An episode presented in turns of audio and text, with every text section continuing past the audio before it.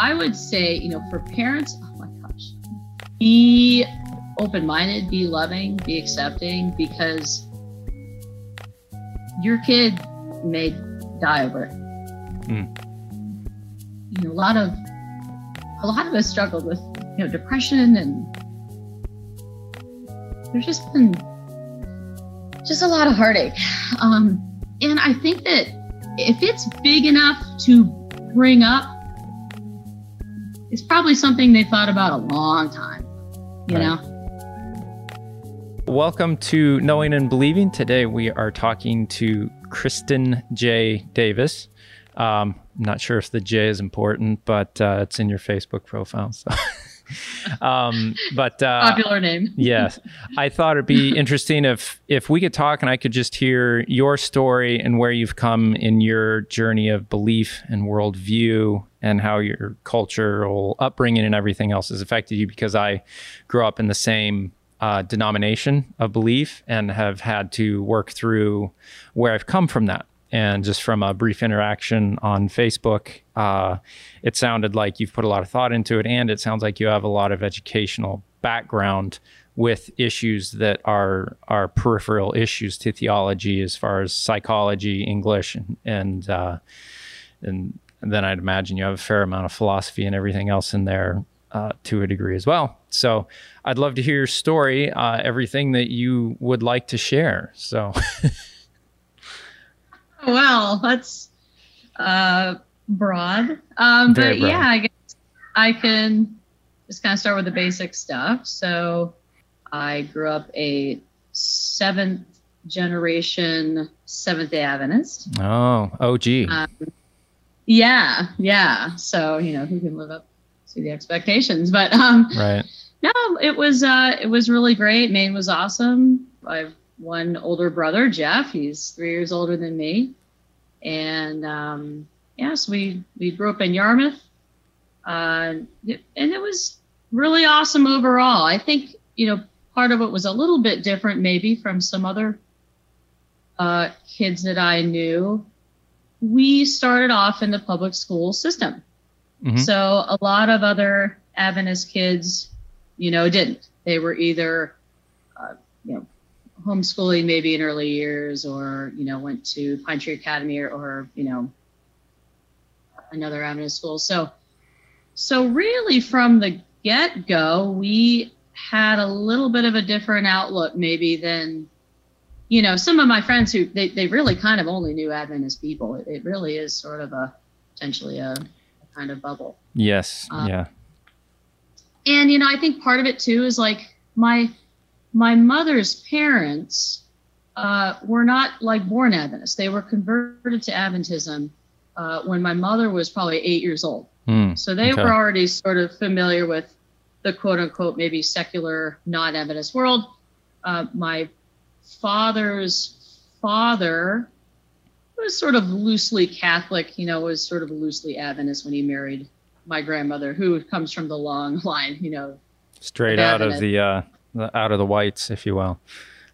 right, right, yeah, yeah. So, yeah, I think they were probably less maybe anxious about it than maybe some people that felt like you sort of have to protect yourself from these maybe not bad influences, but just sort of, I don't know, I don't know. A lot of people just felt more comfortable in that particular cultural bubble, but I think with the quote unquote a little bit of diversity in my family, that wasn't as big of a deal. You know, they have a lot of friends that aren't Adventists. It's not a big deal. Mm-hmm.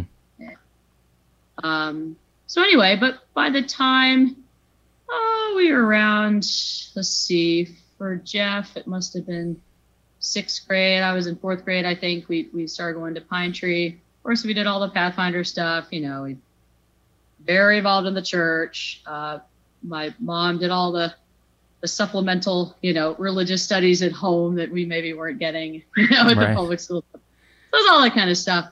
Um, and you know, they had a lot of good friends. They had known, you know, all these couples that before they had kids, and then when they had kids, and you know, so very involved in the church and the school and the whole thing. And, was it a um, conscious choice by your parents to put you in public school rather than uh, the Adventist system of education, or did it? Yes, and you know, I I couldn't really speak to their exact uh, motivations. I think they just felt like, you know, honestly, in Yarmouth, like the schools were really good. You know, it wasn't like they felt like we were gonna really miss out, certainly on anything educational in, in the traditional sense. Right.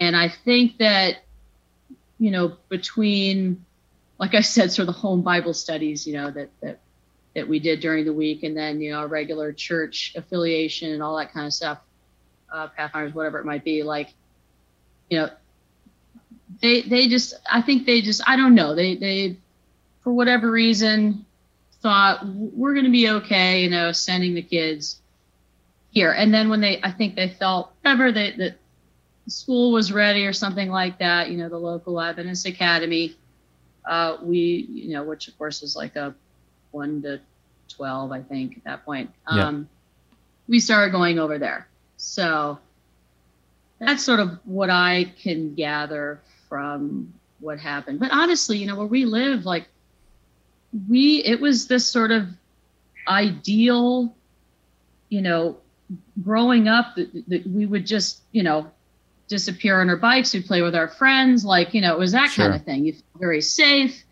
Um, and all the people that we lived around went to the public schools, you know, so like these were already our friends almost by just proximity and stuff like that.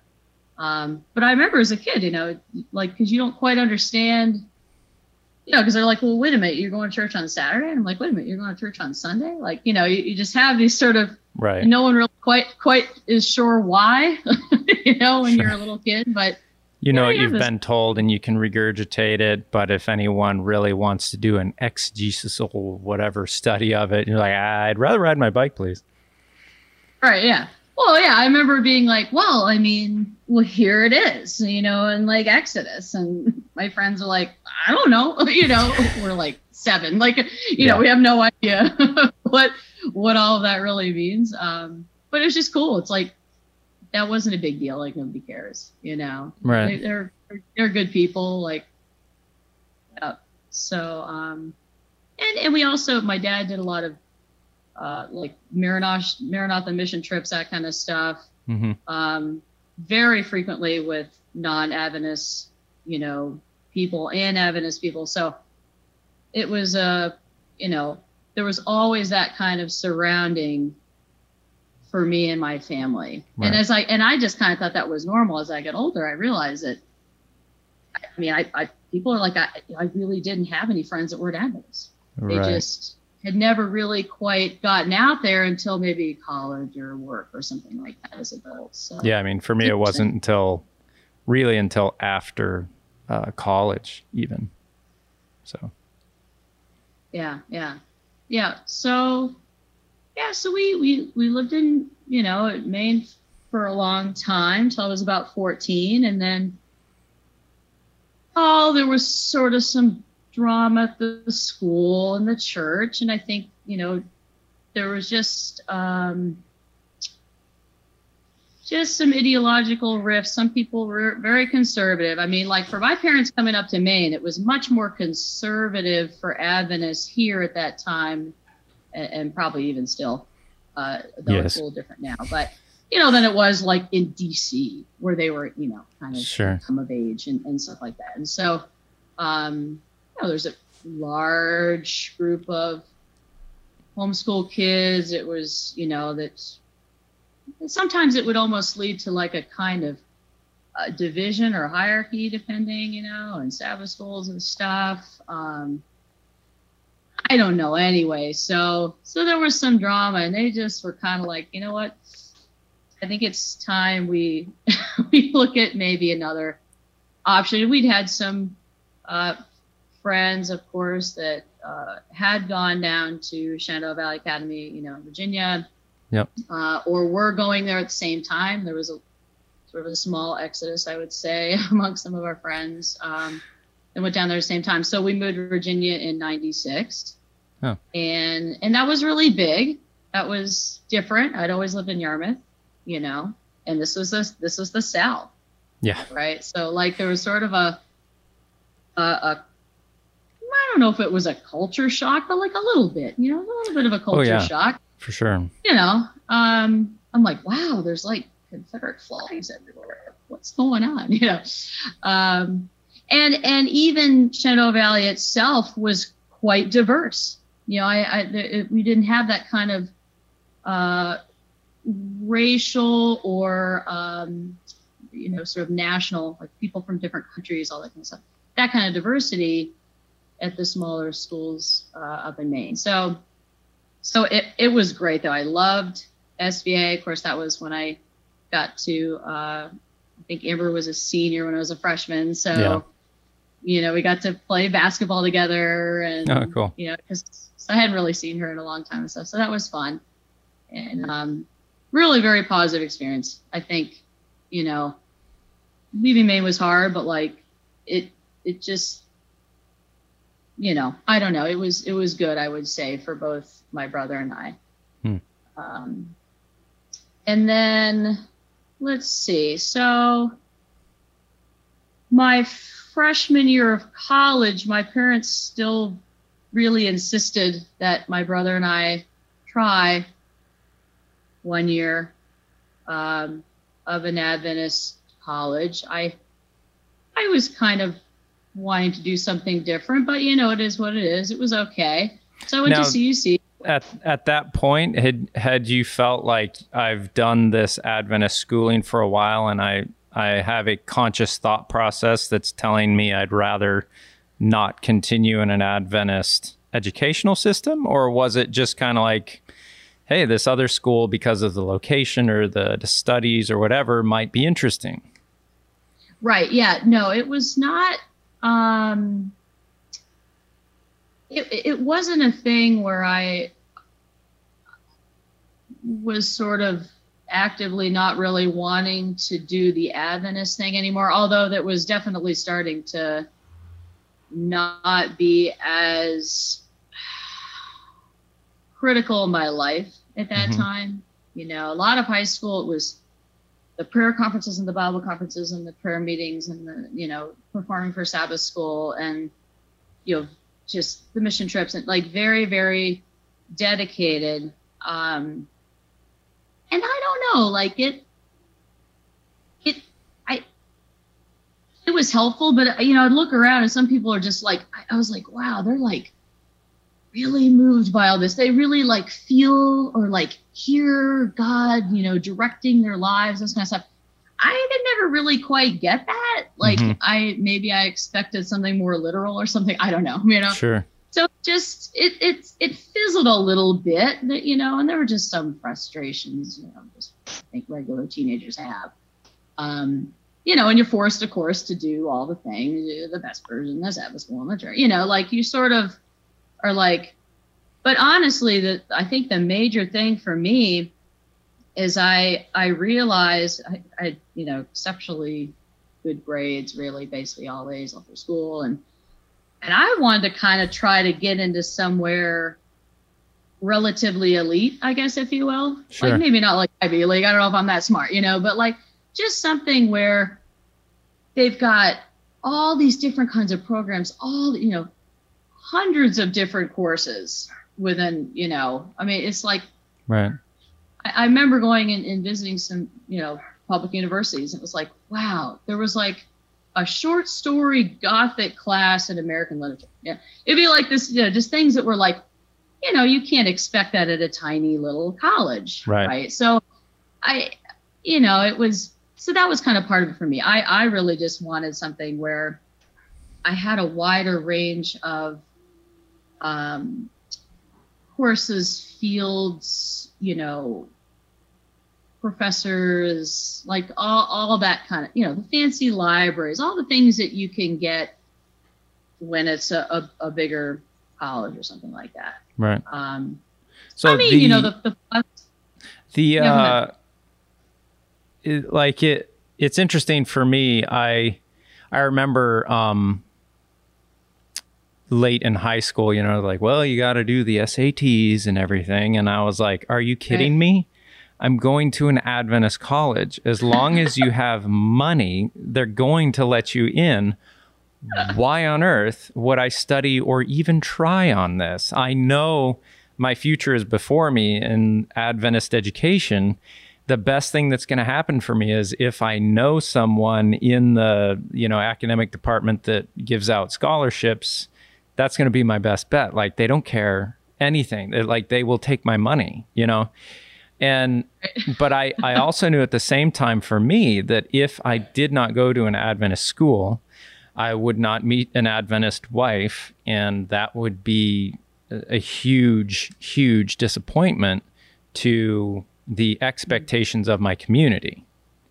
And right. so for me, I had that like just pressure for that.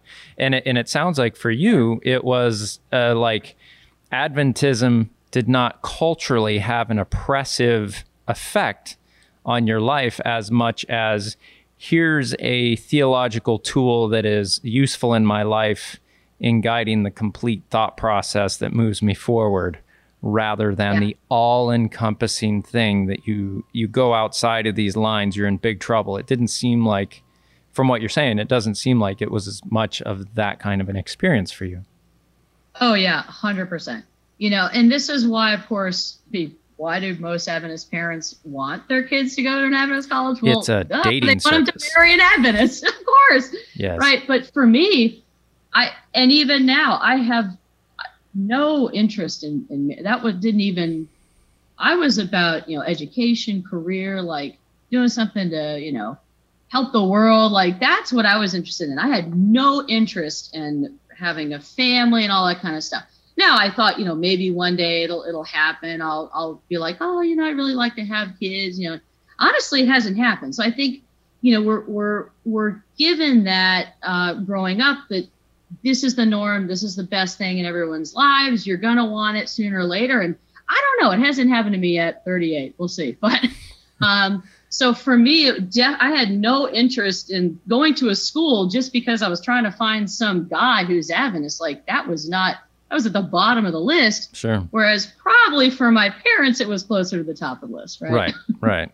I think, I think you're right there. Um, but they had such a great experience too, you know, and they really enjoyed it and they had wonderful mentors and professors and coaches and the whole thing. And they sort of wanted to keep that going you know, because it had been good in our lives up to that point. But I was I was interested in academics first and foremost for right, college. Right. So, uh, I mean, uh, yeah. Go ahead. Oh, I was just going to say um, the the thing that was kind of fun is that my brother and I both got to do some some D two sports at CUC. Oh, so cool. that was yeah. So I played soccer. Uh, he actually played soccer and basketball. Yeah. Um, so, you know, so that was a little bit of a draw, but I didn't like living in the city. I went home like all the time. Yeah. You know, I don't know. Now, in defense of like, I don't want to call Adventist education just a you know an expensive dating service. I mean, the architecture school right, I went right. to, I think I got a very quality education there, mostly due to the people that were there were very mission oriented and took their jobs very seriously, as I would assume most schools in academia and higher education would, anyways. Uh, right. But there was a much smaller uh, student to professor ratio, and you know, it. Yeah. I have to say, I, I do think it was a good education, but there's, you know, as I said before, absolutely no worry about you know getting in if you have the money you get in they want you there so you can potentially become an adventist if you're not already so on and so forth and keep you in the fold great um, for for you it, it would you still consider yourself adventist to this day and practicing and uh, like a valuable part of your life has that stayed with you have you transitioned out of that have you worked through it at all where where do you find yourself these days well, okay, so this would be the longer, a longer answer, I suppose. Right? Okay. So what happened was, so I, I did my first year at CUC. It was okay. Like I said, I, I didn't like the city. I want, I definitely want to do something else. Uh, my brother had done a lot of living abroad and stuff like that, so he, uh, was like, hey, you should come to Cologne." you know. So I went to Cologne for basically a semester and it was okay, but I, I was kind of homesick. Now, in the meantime, I it was the summer after my freshman year of college, so I was 19, and I met this girl. She's just a friend of a friend, and, and my friend was like, "Oh, this girl reminds me so much. Like, you guys have so much fun." And we became like really close. Like, and I was just like, I felt like I was kind of obsessed with her, and I was like, "Wow, I just want to hang out with her all the time." Like, that's so is that weird? Like, that's a little weird, right? well, and this girl was not Adventist, right? So eventually, you know, one thing kind of led to another, and it was like neither of us had ever had a, a girlfriend or anything like that. Um, but she was like, "Well, you know, do you want to like try to have a relationship or something?" And I was like, "Oh, I I can't do that. You know, that's against my religion." You know, so right. that was sort of the first. Then after a while, it's like, well, okay, like maybe like we'll try it and like you know, but you don't talk about it. All right. No, so, no, no, not well, not um, in Adventist circles anyways at the time. right? Yeah, yeah, or like to anyone. I mean, even for her, you know, she's from rural Virginia. Like she, no one was going to be out or anything, and we didn't really know if, what it meant. Like again, it was sort of a, wow, this is so weird. Like I, I but I really was like I'd never been in love before. It was amazing. Anyway, so after that, I decided to go to the college where she was, which is Old Dominion University, mm-hmm. and which was really an awesome experience. I mean, it's just wow. I'm I'm still friends with a lot of professors there. Like it, it was really great. So um, yeah, so that was kind of that was a hard time though because once I sort of decided to do that and and realize how much it meant to me I was like, this probably isn't going to go away, you know? Um, the Old Dominion University or the dating another woman? oh, the, the, the, dating, the dating, you know, that to date, you know, women. I, it's yeah. like, and, and, you know, at that time, I mean, you, I had never even, I mean, you couldn't be gay and Adventist. Like I didn't know anyone sure. who was gay and Adventist. It's like, that's not, you, you know, you can't be both. Um, and there was no one to talk to. Yeah. I had no one to talk to at all about it. And it, it was really like I had to choose that over salvation. It was huge. It was huge. I was like 20 years old. Um, just really tough. But I think what sort of helped a little bit was the fact that I was on a secular campus, very, you know, sort of the international campus uh, of Virginia, you know, big school, um, course, a big military area around there. Just a lot of different kinds of people. And you get a different outlook from your courses. It's not, you know, anyway. So, and then I did more grad school, and you start to learn more about deconstruction and queer theory and things like that. And that has sort of helped me maybe not feel quite as guilty about it, but at least it sort of uh, offers a different kind of way of viewing the world, you know, as sure. opposed to the um, Adam and Eve. There's a, an absolute sort of division here from the get go with creation. Men and women is supposed to be a very specific thing. They have, you know, different roles, like all that. You sort of, if you didn't have that, if you kind of wipe that all away, like you've got all these different options to think about. Well, maybe our concepts of you know, gender, sex, sexuality, these are sort of socially constructed. They change over time, you know, and the more mm-hmm. you get mm-hmm. to study that, um, the more it kind of made sense to me. So I think, but for a long time, it was like, well, I, you know, I, I can't be Adventist anymore. You know, there is no place for me in, in Christianity. I just kind of had to, I felt like I had to sort of throw that away a little bit, you know? Um, and I was so focused on the other things. It's like, you know, ah, I can't really deal with all this, um, oh, just the, the difficult questions about spirituality that were so hard, you know? Yeah. And so, um, so I think I, and I took world religions. I mean, you just, you're studying so much. It was just really amazing, incredible. So I think, you know, for probably then I would say since the time I was you know, 20, um, I have been agnostic. Now, the interesting thing though, after I, I well, it's kind of during grad school, well, the second round. So after my master's, when I was doing my PhD. Um, you get more social media, and there was more. I was like, wow, like what is this kinship thing? You know, and like you're starting to learn, like, whoa, there are like gay Adventists and stuff. I'm like, oh, well, maybe that's an option. Like you could be queer in a sense, um, and and and still hold on to a lot. Of, you know, uh, I just had never even thought that was even really a thing before. Mm-hmm. So once I moved back to Maine, um, you know, after I'd finished school and I was teaching at University of Maine uh, near Bangor, and I had some, you know, friends I'd grown up with there, and one of them had married the pastor at Bangor Seventh Adventist Church. Of course, you know Sean Brace, Mhm. and um, I think it was Ellie maybe that, that had Ellie Fellows uh, Truby that had reached out, but you know, there's they were kind of like, hey, you know, we we meet sometimes on Friday nights, and it's sort of a, it's not really like a Vespers, it's like more than that. It's like there's also like kind of intellectual discussion. A lot of people aren't even Adventists, like you should come and everything.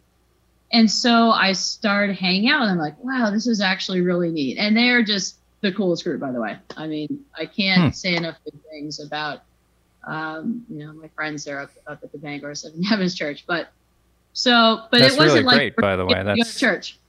That's that's Huh. really nice to to have a community, a spiritual community where you feel you can fit in, share, and I'm assuming not be judged too much Yeah. one way or the other, but it's just a collaborative discussion towards meaning and truth. Oh, totally, totally. Yeah. You know, because it's not the things you're talking about in those small groups like that. I mean, these are the, first of all, the the trust is is built because they're listening. They let you talk. They they do affirm you. They do love you. They keep inviting you back. I mean, you know, it it's you can ask the hard questions. hmm Questions that you know you don't necessarily ask even in a small group of Sabbath school or something, right? Like yeah. it was it was really cool and it's so much more meaningful because you do care about each other you know? Um so so i i did that you know i was, I was pretty busy exhausted but i tried to do that really most friday nights. Um and then i even started going to their church service on on sabbath which is kind of a different type of uh different than what we grew up with of course. Um, and there was a lot of like, like you'd sort of sit if you wanted to at tables, kind of small groups, and it was really cool. Um, so that kind of got me more interested in thinking about. Now, I, am I ever going to be a, a, a diehard Adventist again? No, I don't think so. Right? Um, there's too much about um, just about some of the quote unquote fundamental beliefs and stuff that I don't know that just don't make that much sense to me. And I also feel like that's a certain limitation. Um, I, you know, not that that's it's great for a lot of people. Like the people I love most of my life, like it has just made them the best kind of people. They it's it's guided them. It's just it's been like literally their salvation, all that kind of stuff. But for me, I I don't know if I would ever find quote unquote any particular path that's like the right one you know it's it's sort of like whatever's going to kind of work for you but i think because because of my academic background um which is sort of you know like i said from 20 to you know 30 or more whatever it was um like that was sort of what guided me during these transformative years Hmm. and it's like you you never have the right answer there is no like universal truth that you've now found and you can sort of pass on to other people right, Right. It's about always questioning always a critical thinking. Anything that you have it's it's it's tentative for a while you know? Um but if you get too set in something like that can be a problem. And so i think that's kind of carried over for me whether it's uh, political ideology or religious or anything else. I think if you're not really actively questioning your stances your beliefs whatever all the time that can be a dangerous thing a lot of people are like oh it means you know you're never gonna what's it mean to not believe in anything or what's it mean to not stand for anything and i don't think it has to be that right Yeah. Um, but I, I just I've seen where assuredness and certainty, of course, that's going to lead to judgment. Of course, that's going to lead to exclusion. You Sure. know, um, bias and prejudice and closed-mindedness and so on. So, you know, whether you- you're holding particular belief or not, you know, you've got to at least be aware of it. And so for me, it's I think it's just so ingrained that I I I wouldn't want to just swear on one thing and I've like kind of got it figured out and you know Now, do you hearing that do you think that you had the foundation of this position before you were involved in academia? Or do you think it's the process of getting to know yourself and understanding that in in such a transitional time and and realizing something about yourself that your previous lo- previous worldview kind of excluded that transformed you into that person because it, it seems like there's some thought process commonalities that I might share with you that would would make you to continually be a fence rider. And I mean that to me it feels like a Right. positive way. I've never been someone who um, played team sports. Like I'm I'm that far gone that to to be in the band, to be in you know a singing group like the Shenandoahs, to be on a basketball team, any of that was so uh, constricting as far as time and just someone else's control, someone else's thought process about how I should do things. It felt so imposing on me that I didn't have the freedom to actually explore meaning and truth. Like I say that now, I could not have come anywhere close to articulating that before. But as you're saying, to be part of a a, a religion like Adventism, to me, in my experience. Now, if both of us were on the West Coast, we might not be having anywhere close to this kind of conversation because the culture is so vastly Right. different. You've probably been told that a bunch. But It, it requires, it seems, so much of a sign on. Like you have to really sign off a lot of your previous um, desires and abilities to critically think about some things and to place those outside of surety or certainty, which within the culture sometimes can, with some subjects, can uh, can be perceived as kind of a a uh, a uh, contentious, self righteous, not self righteous, but like that's improper to question to this degree, and you're outside of the culture at that point, and that doesn't seem healthy to me. And it it seems like uh, I recently listened to something where uh, you know we crave salt, fat, and sugar, and salt, fat, and sugar are valuable things. They need to be within the parameters of moderation. And we also crave uh, meaning, belonging, acceptance, and certainty. But an overabundance of those things creates an insular environment, uh, creates an outgroup, creates tribalism if they're embraced too far. And this is, I, I have an analogy that uh, fast food, certainty based religions, and pornography all have the same problems in that they go right to the core of the kind of dessert at the end of the thing to get you the immediate gratification, the immediate surety, the immediate belonging, and the immediate certainty with religion. The immediate thing of great taste, calories with uh, with fast food, and then pornography. The immediate thing of just sexual gratification, which should come, you know, it seems to me more so should come at uh, as the, you know, uh, personal uh, kind of coming together of a developed relationship, you know, and and it it seems like these religions like Adventism are dangerous in that in that enclaves like northern New England. It seems like they're typically uh, far far more leaning towards fundamentalist conservative. You haven't found that to be true with the group that you're meeting with at Bangor. It doesn't seem like at all. They seem like a really really great group, accepting, open, encouraging, uh, and and not uh, exclusionary and, and narrow minded. Um, but I I also wonder uh, my experience with Adventism. Uh, you know, I had that different feeling on me as a kid of this expectation and where I would go uh, and how it would be done and w- what lines I should stay inside of. And there was just a really heavy weight that came with it.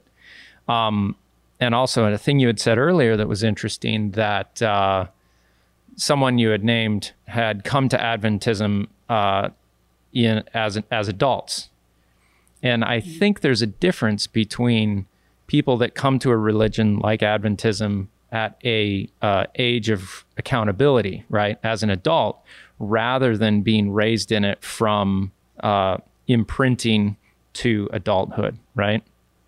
That right. someone who comes to it as a an accountable adult can kind of keep certain things at arm's length and say, well, that's your cultural take on that. And, you know, I'm happy that that works for you, but I don't feel the emotional connection to having to have that same position and it's not going to affect me in the same way. And I wonder, for my own like i'm hearing your story and trying to under my own understand my own story more and see where i might be going wrong or too far or not enough whatever by trying to understand your story you know? Yeah, um, cool. but yeah i i don't know. That that's kind of my weird weird take on it at this point but i don't know if that creates any thoughts. Yeah no i i think it does make sense. Um i I think this was, you know, I was on all the team sports. I was in the band. You know, mm-hmm. I, I I was very much that kind of thing. Now I got you know I got to be sort of a leader in a lot of those groups too. But um, no, like for me it was pretty. You know, there's a pretty hardcore certainty amongst Adventism. Oh yeah. And um, you know, and being gay meant you couldn't be Adventist. You know, yeah. that was just one of many things. But it, it, I mean, I don't know. Yeah, no, I don't think, you know.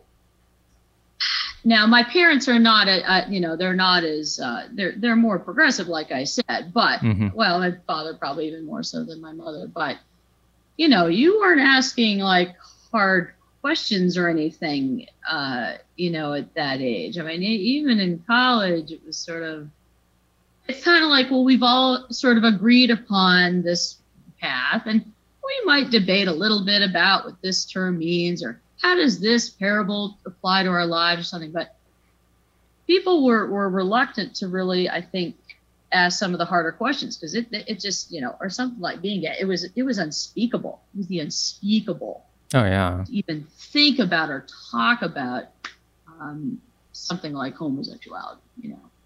Uh, so that I think is why it was so hard. So for me, it was definitely like getting in the college atmosphere and in a secular college atmosphere that was really quite diverse. And of course, grad school and studying humanities, all that kind of stuff. Um, that I think is where you know, I, I started to see that like it's okay to not know all the answers, you know, like right. the, the the striving is cool, you know, the, the little insights that you get and sharing, and collaborating, and you know, radical new ideas, like whatever, like it, it's okay, like anything could be talked about, you know, essentially, mm-hmm. um, just that kind of freedom. I do think that the what really pushed me into that, and maybe even what pushed pushed me into going into because all through college, really, I was I was going to do dentistry, right? Mm-hmm. I was going to you know be a dentist with my dad. I did a year and uh, a half of that, and quickly realized I didn't have the brain for the memorization that would be required. Oh, and I was I was a superstar and all the you know the prereqs and everything, and then but I just thought this is so boring. I'd finished my minor in English. I'm like, there's no more English classes. Like college sucks, you know. And I and I after some interviews with various you know people that kind of guide like pre-dental students things like they're like i don't know like you may want to kind of think about like this thing so so and I and so I really and I thought, you know what, I do want to do teaching, I want to do academia, I want to do that kind of stuff. Um, but I think part of that was I was like this outcast. I had that constant cognitive dissonance all the time. You know, you sort of want to be part of the culture that you've always been a part of, but at the same time, you, you despise certain certain things that they stand for and, and a certain sometimes sort of hateful behavior, frankly. Yeah. Um, exhibited towards certain people, and the you know, sometimes even intolerance. Um, you know, just and it was like, and I think like I mentioned maybe something on that post where what happens when you have to come up with a system of uh, a worldview, a belief system, a morality, an ethics, whatever that isn't based on some idea of, you know, for me, of course, growing up Christian, potentially heaven and this great relationship with Jesus or whatever. Like, you know, what then, how do you construct that, you know?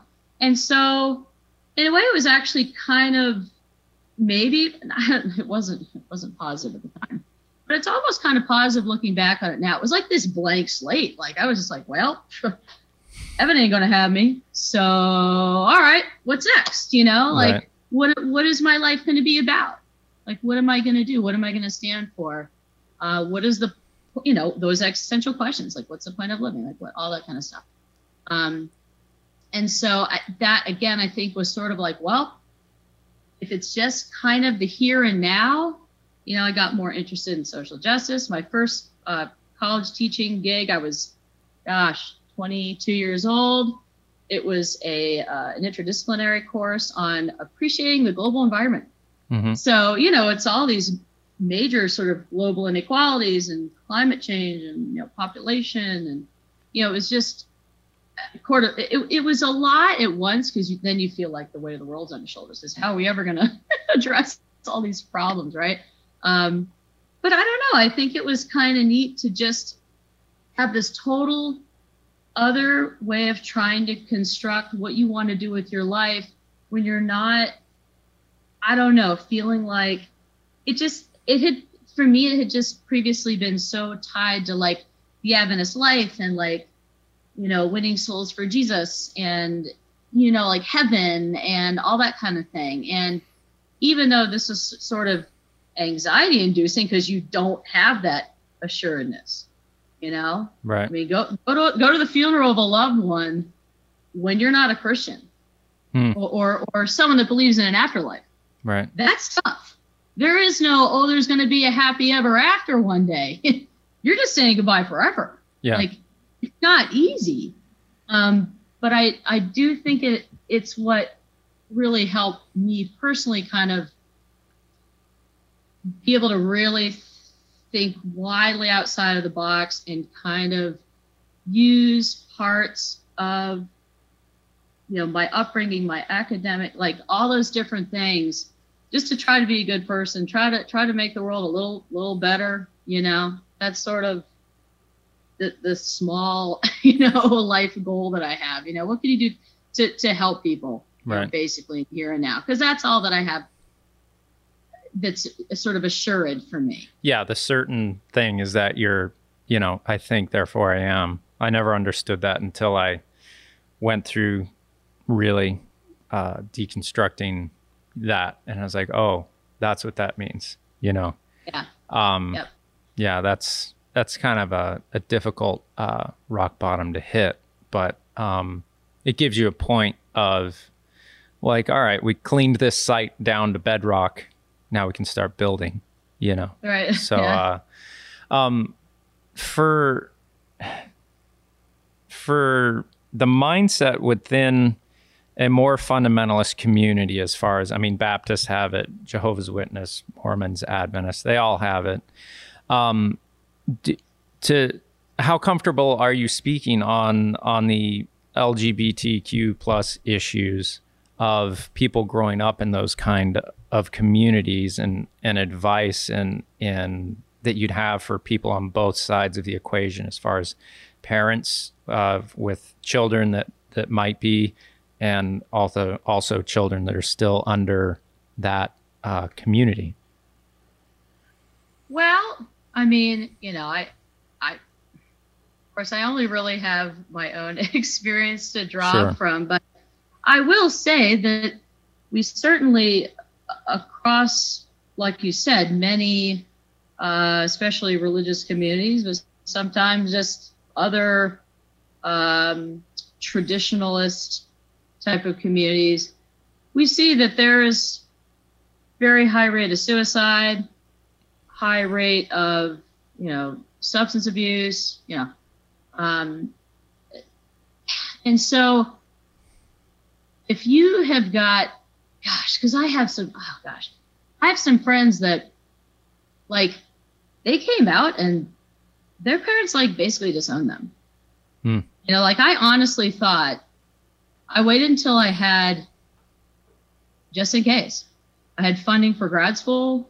Like I was like ready to go hmm. before I told my parents. You know. Now, you know, they didn't like cut me off, but I thought I thought they'd kind of, well, we love you, but you know, we can't support this lifestyle kind of thing. Um, they end up, you know, it's it's been a journey, but they've been really quite supportive. I would say, you know, for parents, oh my gosh, um, be open minded, be loving, be accepting, because your kid may die over it. Mm.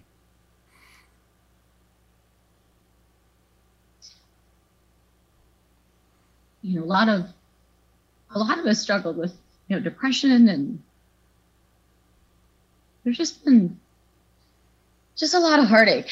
Um, and I think that honestly, like people, this is not some passing fad. Like, you know, it's not like, oh, I don't like, you know, the Patriots anymore, like the Cowboys, or something. Right. Or even, or even like, oh, I don't want to be a dentist, I want to be an English teacher or something. Yeah. Like, this is like, if it's big enough to bring up it's probably something they thought about a long time, you right. know. So I I I'm concerned because I know that there are also some um you know queer people. I think that's sort of the term that I use probably from so much queer theory courses that I've taken and such, but sort of the LGBTQ plus whatever community. Um, I don't know. I just I think that they they need patience, they need acceptance, you know. Um, it's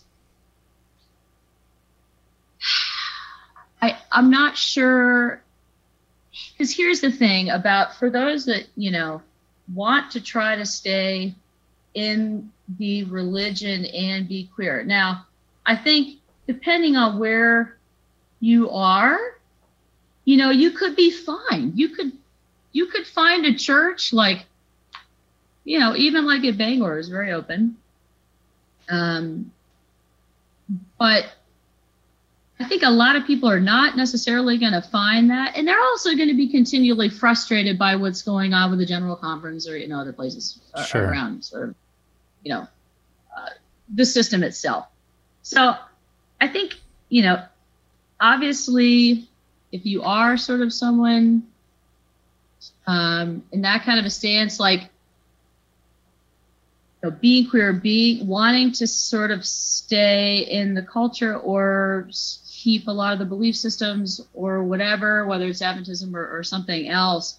Um, you know, you're going to have to find a community that, that, that affirms you. Otherwise, you, it's not probably not going to last very long.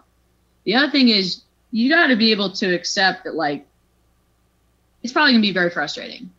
Like for me, it would be like like I, I tell my parents I it's like there's so much going on there's so much politics and everything else going on in my life it's like I don't even have it in me to try to fight battles within the Adventist church on LGBT type of stuff when their biggest debate is whether women are really qualified to be leaders of the church. You know, yeah. I mean, it's outrageous. Like, I can't even imagine having to put my time and energy into that because I and I feel like I'm so kind of uh, I've just been out of it too long. Like I've been out of that system for too long. It's just to me, I'm like, really? Like that's the that's a big issue right now, whether we, we should ordain women, really.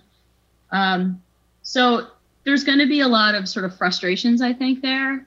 But for a lot of people, you know, it's it's worth it. You do get to maintain your culture. If you've got an affirming community or whatever, it can still be really valuable, you know, and all that kind of stuff.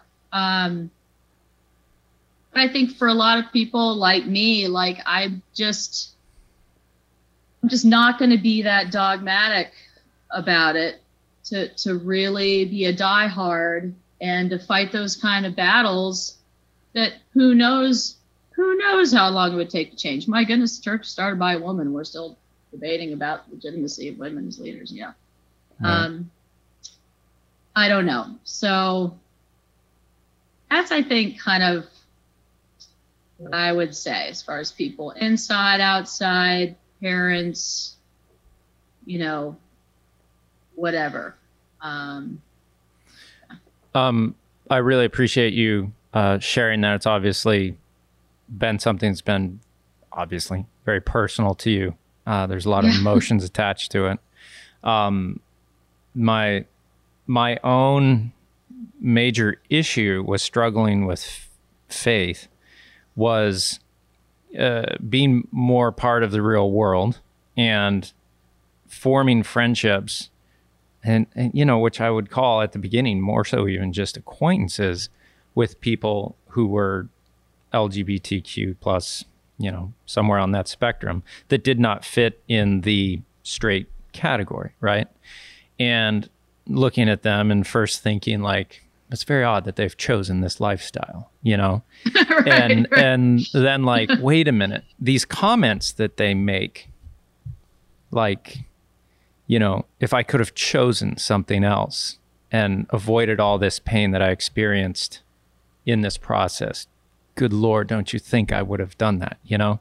Like these these not so often it seems like in the discussion people want to frame it of like well perversion and then well what are you gonna like uh, you know what's next uh, marrying their dog and bestiality and and you know they go just immediately out to these extremes without understanding the the condition of you know truly some people can be happy single and feel fulfilled I know they're out there. I was never one of those. I always felt if I didn't have someone close to me, there was part of me that was dying, right? And that's just mm-hmm. my experience. Um, but in in processing, you know how how do I hold my religion and how my religion tells me to think of these people, what they're choosing, and what's going to happen to them, but then getting to know them and realizing that the story I had been given did not reflect their reality, nor their motivations or their desires. Yet I was part of this religion and in this process of placing that on people. And then you you look at the effect of that like the the the desire or the comfort uh, associated with belonging to your group, be it Adventism, be it your your single like just family unit, mom, dad, you brother and sister kind of thing. And to feel like if if I were honest about me, they, my closest people, would disown me, you know? Like that is some deep uh, pain and and and I didn't know how to look at that process that and be a good Adventist at the same time.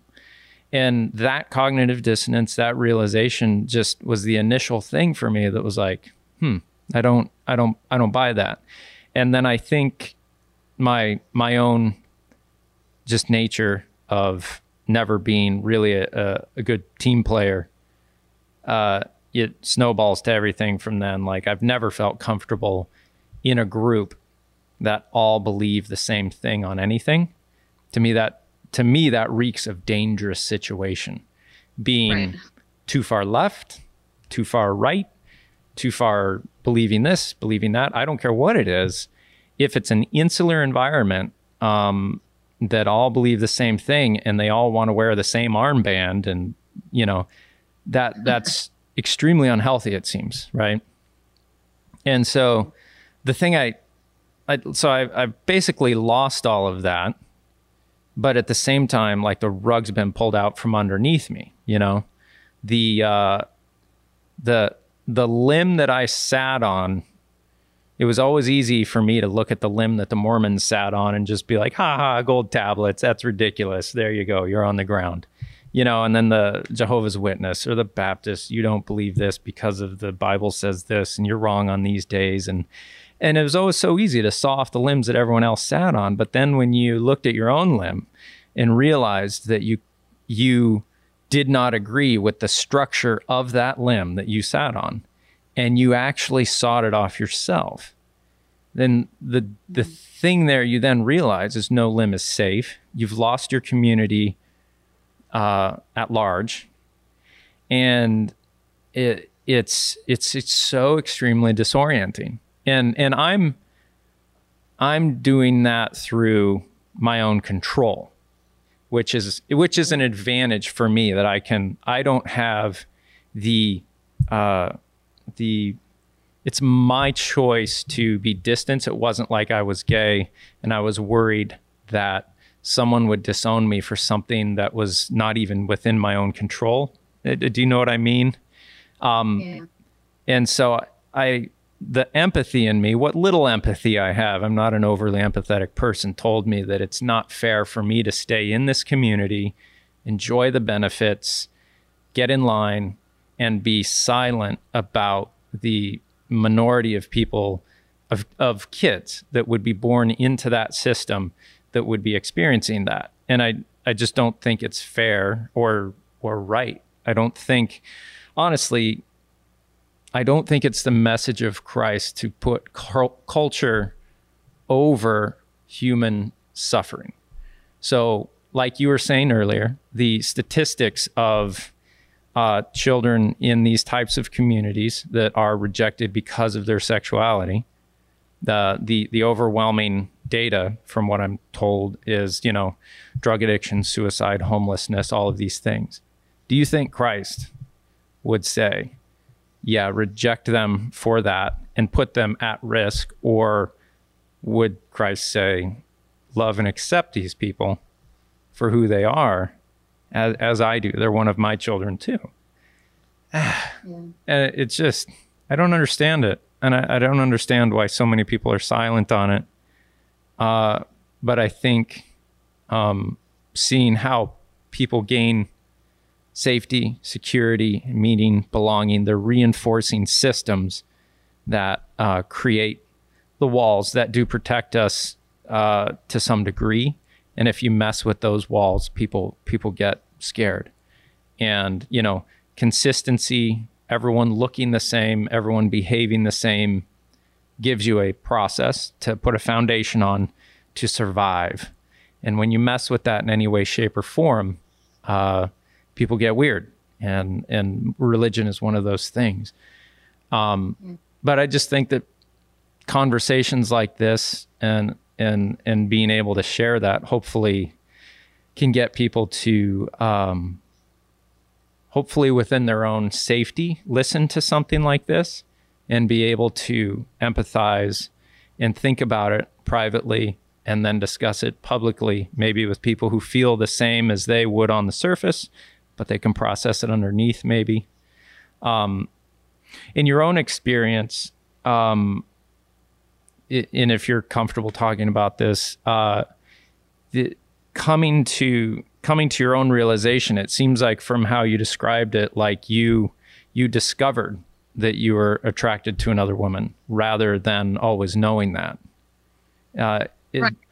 Is that is that uh, from my experience? Like, I got to think like seven or eight. I was like, "Holy cow, that's it!" And I'm like trying not to think about that so much because my religion tells me to think about all those things in that way is really bad, and that like it is just a fire hose of you know like and to to hear someone else describe their experience of like oh i just kind of like this is huh i didn't from what everything i've heard i didn't know it would be this way uh, but you discovered that. So, uh, are you comfortable talking about that or explaining that at all? Or yeah, that's yeah, that's fine.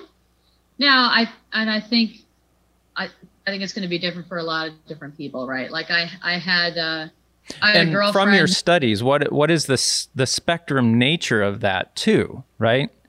The, is that like most people think of it as a is, is binary thing the right term there to use? Like most people think you're either this or you're mm-hmm. that, and if you're not that, you've simply chosen to be that. You've chosen to be a pervert and over there. Sorry to you know say it that way, yeah. but a lot of people want to frame right. it that way. No, I think some people. It's definitely a spectrum, right? I think okay. people have understood that I mean, and, and anyone who's done any kind of historical research knows that there's all kinds of uh, gender identities and sexual practices, and you don't even have this concept of a, a, a, a pure like sexual identity like that. Like you don't have like homosexuality as being defining sort of where the acts define the identity of the person until the late 19th century right? Mm. You didn't even think about it that way before. That's why, you know, in Greece or Rome or whatever, you could be a guy and sleep with other guys or what or boys usually, I guess, if you were an adult male. And you know, it doesn't make you gay. Like it just, you know. Um, so so there's a, a a relatively new understanding of this this sort of sexual identity. It's kind of all encompassing. But I think the idea of a spectrum is is also been around for quite some time. Okay. Um, I you know I I don't know. I would say you know like for me I always had um well I always had little boyfriends and everything like that and but I wasn't like wanting to necessarily like sleep with them you know what i mean um it wasn't the feeling wasn't that strong um but I think with girls, I always had really intense, close friendships. You know, I had best friends, mm-hmm. but they weren't sexual. Like it wasn't uh, like that. And I think part of it was just that it was, it was so, it would have been so foreign, you know. And I just didn't have a, a really strong desire like that. Uh, I and I will say that's probably kind of just how I am anyway, right? Like I'm not. I'm, I'm most attracted to someone when I really already love them. I'm in love with them. Right. You know, it, it's it's a it's a different kind of thing. Um, but I I would say it it's it's probably as diverse as the people in it, right? right? You know, everyone has different kinds of types. Some people can have casual affairs it's no big deal you know some people don't want that they don't really want to sleep with someone unless they really kind of there's a certain connection or whatever. Um you know it's very complicated. And i think you know and goodness in, in really contemporary society in the last you know, know 10 years or so probably a little bit more than that um, people are really looking at specific kinds of identities and trying to kind of categorize those, I guess, um, which which can be helpful, you know. Um, but I like I identify myself as queer because I'm not, you know, I'm I'm not really. I've ne- I've always been a tomboy. I've never been, you know, sort of gender conforming. I've always been sort of gender nonconforming. Um, I'm not straight i'm not gay i'm not quite even bi because i'm not it, it like it there is no real word for it so it's just you know and then queer itself um you know from queer theory they look at it as as a verb. Like you don't necessarily want to get settled into a category because to queer something is to deconstruct it.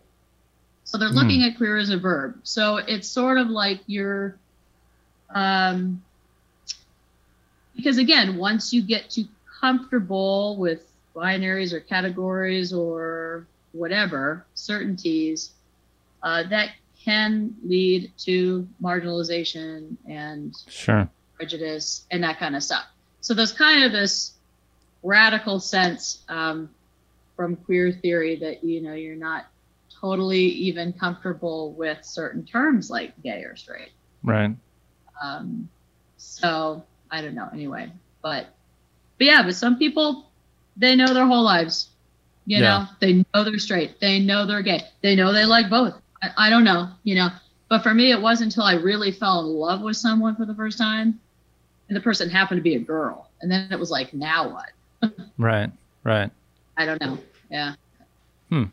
Um, on the on the uh, I guess societal political spectrum of that, how do you think that transforms our society as far as like what you're saying around um, not getting too certain on things? There's a lot of uh, online chatter about all this that I pick up on as far as um, uh, a postmodern mindset of everyone creates their own uh, identity and, and meaning. Like from one side, they'll say, "Well, that that just goes too far. They're facts; they can't be avoided, and and that's that." And then on the other side, you know, nothing's true; everything's relative.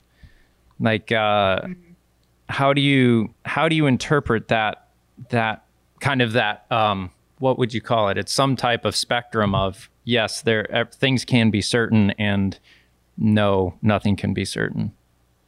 Mm. That is a tough one. Um, I think you know what what a lot of deconstructionists, queer theorists, race theorists, etc., people will talk about is this sort of strategic essentialism. So, like, you know, you may have to have a, a quote unquote women's liberation movement, or or or you know, talk about gay rights, or or you know. Um, you know, racial equality and things like that. Understanding that those are really largely socially constructed. But the only reason why anyone has to talk about it is because people decided a while ago we're going to have this kind of a categorization system. And some people are privileged and some people aren't, Mhm. right?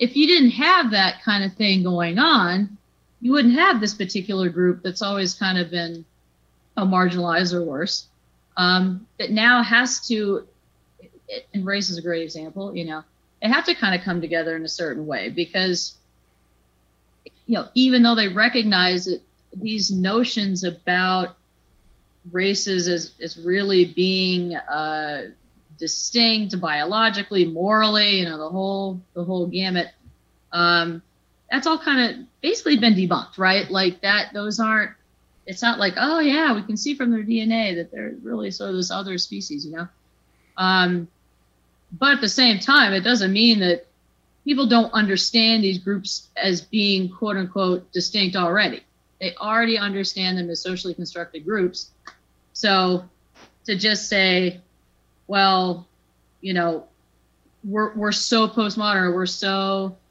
you know deconstructed that we're not even going to uh, pretend that such groups are a thing would be detrimental politically to getting more equality and acceptance and tolerance and things like that. Hmm. Um, I mean, you know, it, it's like, I mean, as far as like, I think there are some, there's some ways to use groups grouping or categories in, in productive and necessary ways, you know? Yeah. Like, I don't think you just completely throw everything out for me personally. Um, or there might be a certain type of people that are susceptible to a particular disease. You know, there's there are ways it can be helpful. Um, but I can see why people kind of want to go beyond categorization because I think a lot of us really don't fit a particular group, and it's kind of frustrating, you know. Sure. Um, and and and that has really just become more and more solidified. I think politically, it's like you're left or you're right, you're Republican or you're Democrat, you know, and and it's so divisive. And, My word, the- I heard a, a pol- someone in the political spectrum the other day. I don't know where, who they were, what it was from, but they said something about coming together and how there's value on both sides. And like some emotions exploded in me, like that person, Right. like, yeah. I mean, from from someone who's studied so much. Sorry to interrupt you. Um, No, go ahead. But but I'll just keep going.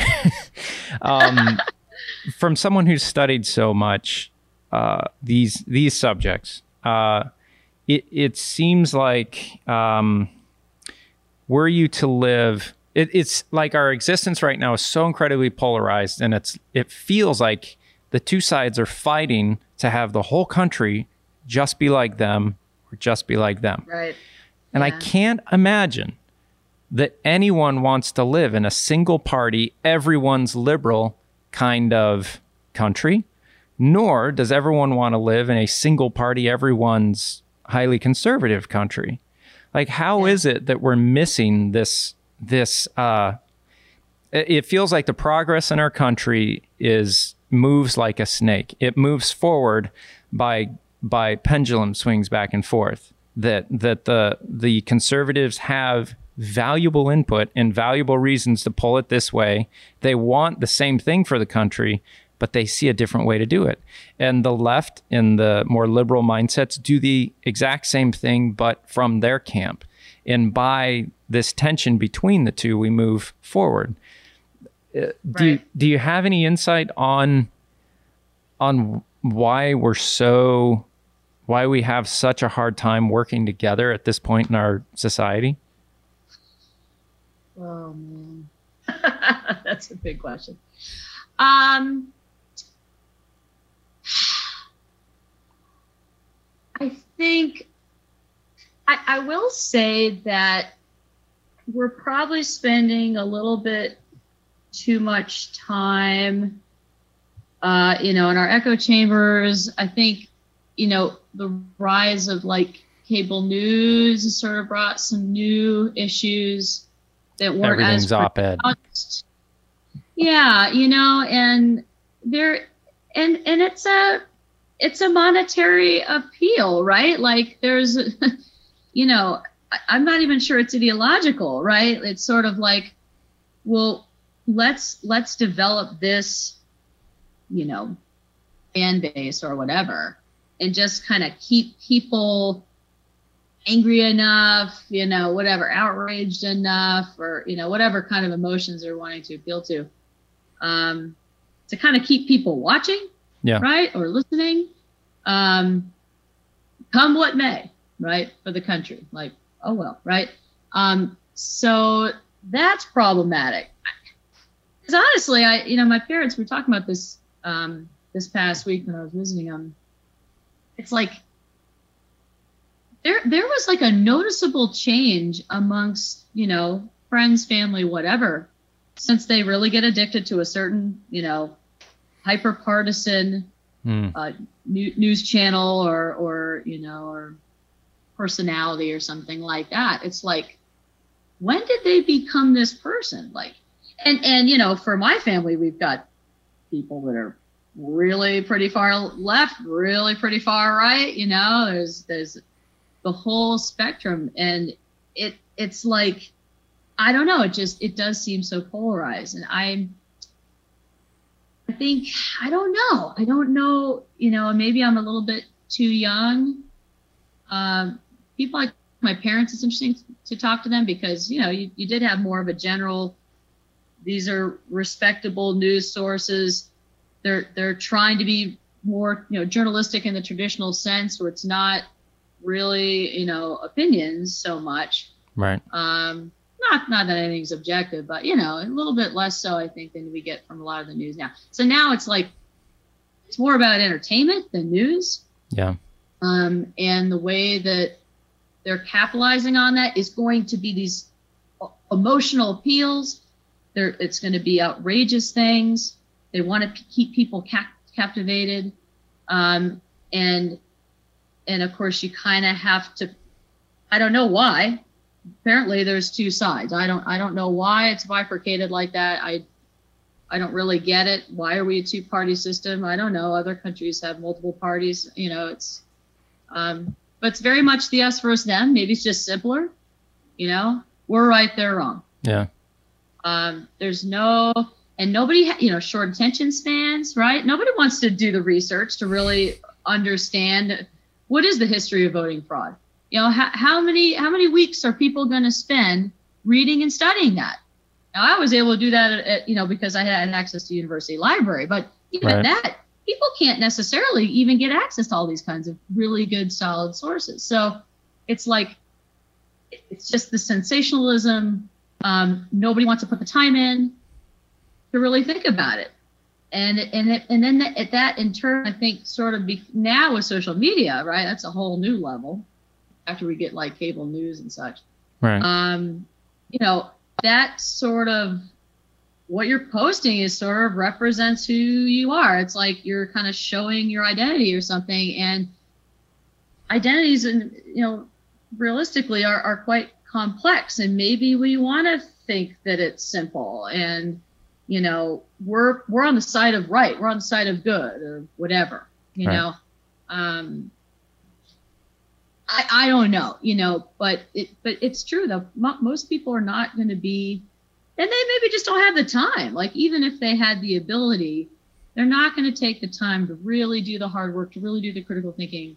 Um, and there's a certain privilege that comes, you know, from being able to really effectively do that. To know how to research, to know how to evaluate sources, you know, to know how to, to understand fallacies, like all that kind of thing. You know, it's um I just think a lot a lot of people maybe haven't had as as many opportunities to really develop all that kind of stuff. So it sort of gets compounded Hmm. uh, with just the very, very, very fast paced life that we have now. Right. Posts and tweets and, you know, 30 seconds news segments and this and that. I don't know. Right. I got to think that uh, at the foundation of of our country, that we are a country of immigrants primarily. That to be an immigrant, you got to be pretty crazy. You got to leave your country that you know, Right. your family that you know. I mean, you got to be crazy. You got to be individualistic. You got to be brave, courageous, and highly individualistic, right? And I think we have at our foundation uh, have nurtured a culture of high degree of individualism, and then people identify highly with these very, very, um, very uh, polar opposite ways of of expressing that. You know, liberal or conservative um, in general, and I think just the encouragement of our society in general, having a foundation of of largely uh, immigrant uh, that makes them the highly individualistic, brave, courageous, outspoken, you know, uh, and then to add on top of this now the social media and the echo chamber that is the friend group that you surround yourself in and the feed that you see um it just it's all feeding into something that i hope i hope we can pull back from the brink and uh, i hope conversations like this again kind of help people see the multiple sides of things and accept that there's a nuanced difference and realize that there is a lot of value in people that are not like you because good grief if everyone was like me wouldn't be good so Yeah. No, there really is value in diversity. yeah It really is, you know? Yeah. Well, I uh, I I really appreciate you uh, sharing from your personal experience, taking the time uh, to uh, work out the technical difficulties of of getting on a on a call like this. Um, but uh, okay. yeah, really appreciate you sharing uh, your personal story, your your experience, and your education, and your knowledge and wisdom from everything that you've studied and the life that you've lived uh, in in this kind of format. Super appreciate it. Thank you for your time, and uh, it's been really enjoyable. So thank Yeah. you.